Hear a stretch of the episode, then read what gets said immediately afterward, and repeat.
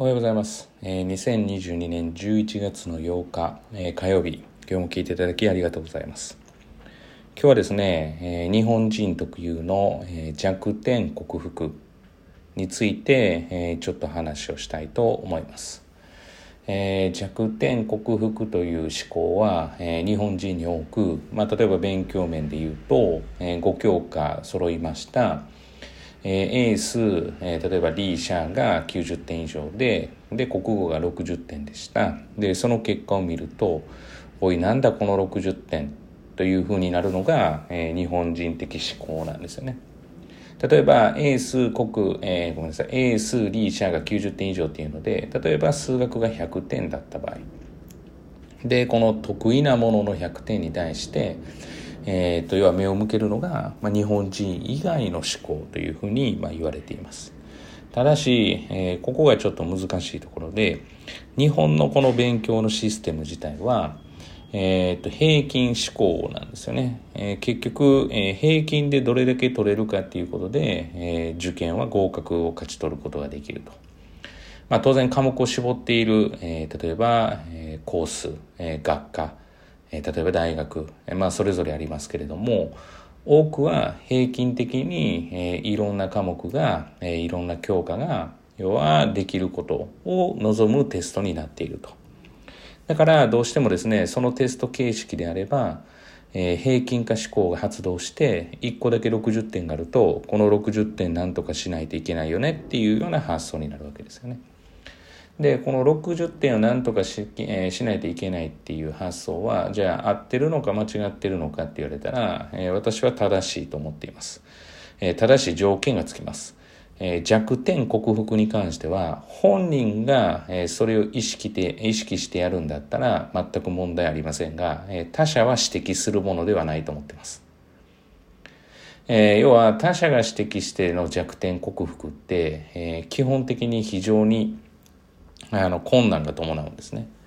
で、特にですね、今みたいな90、90、60、90、90の場合は、まあもう本人が自覚をするので、まあ60を90に上げたら450になるよねっていうふうになりますから問題ないんですけれども、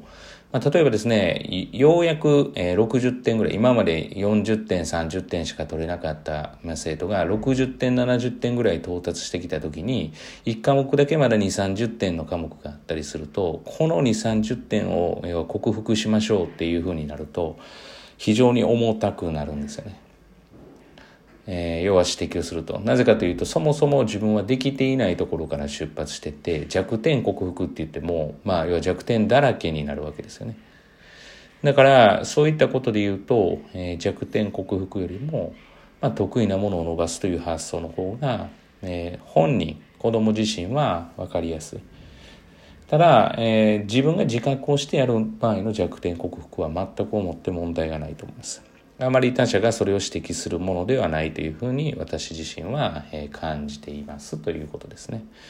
まあ、あの参考になればとは思うんですけれどもこの平均化思考に関してはもういかんせん仕方がないですよね昔から植え付けられているものですから入試の形態が変わらない限りは難しいんだろうなとは思うんですが、まあ、その平均化思考でも例えばさっきの国語がま仮に60しかなくて、まあ、通知表が4取れてる。まあ、ないしはもしくはまあ3ギリギリに取れてる。でもその成績で、えー、自分が思っている志望校に合格できるっていうことであれば、まあ、それはそれでいいんじゃないかなというふうに思うんですよね。まあ、ただしその先でですね、例えば大学で必要になるとか、まあ、国語力っていうのはいつまでたっても必要だとは言うんですけれども、まあ、教科として、科目としてで言うと、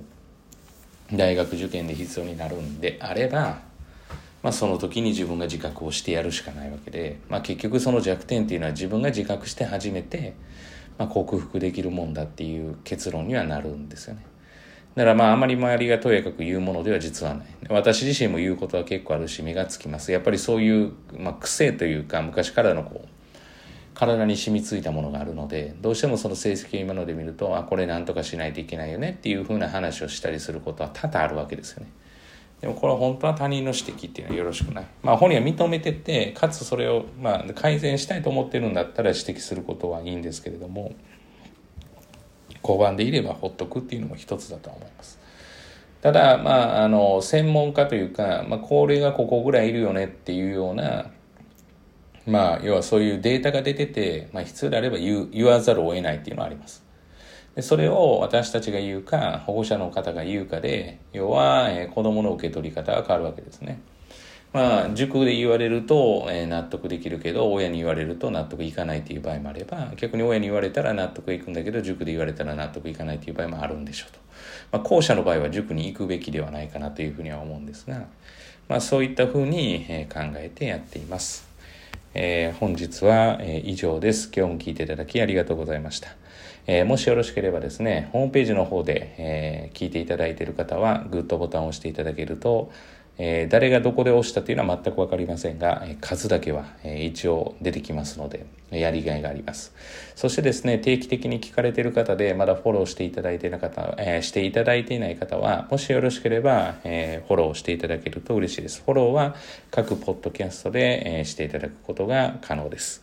えそしてですね、えっと、もし、あの、希望というか、何かありましたら、コメント等を送っていただけると、えー、またやる以外が、えー、感じられます。まあ、こういった話題について話してほしいとか、えー、悩み相談、まあ、ポッドキャスト内で解決してもいいでしょうし、えー、もしくは、えー、メールでのやり取りでの解決もできます。えー、当然時間の許す限りにはなりますけれども、まあ、おそらく、えー、答えられるのではないかなとまあ、授業以外の時間っていうのは、まあ、意外に空いてるっていうことを、まあ、意外に空いてるとか結構空いてるんでっていうことをお伝えしてますので、まあ、あの、送っていただければというふうに思います。えー、以上です。今日も聞いていただきありがとうございました。えー、本日が皆様にとっていい一日となることを願いまして、また次回お会いしましょう。では。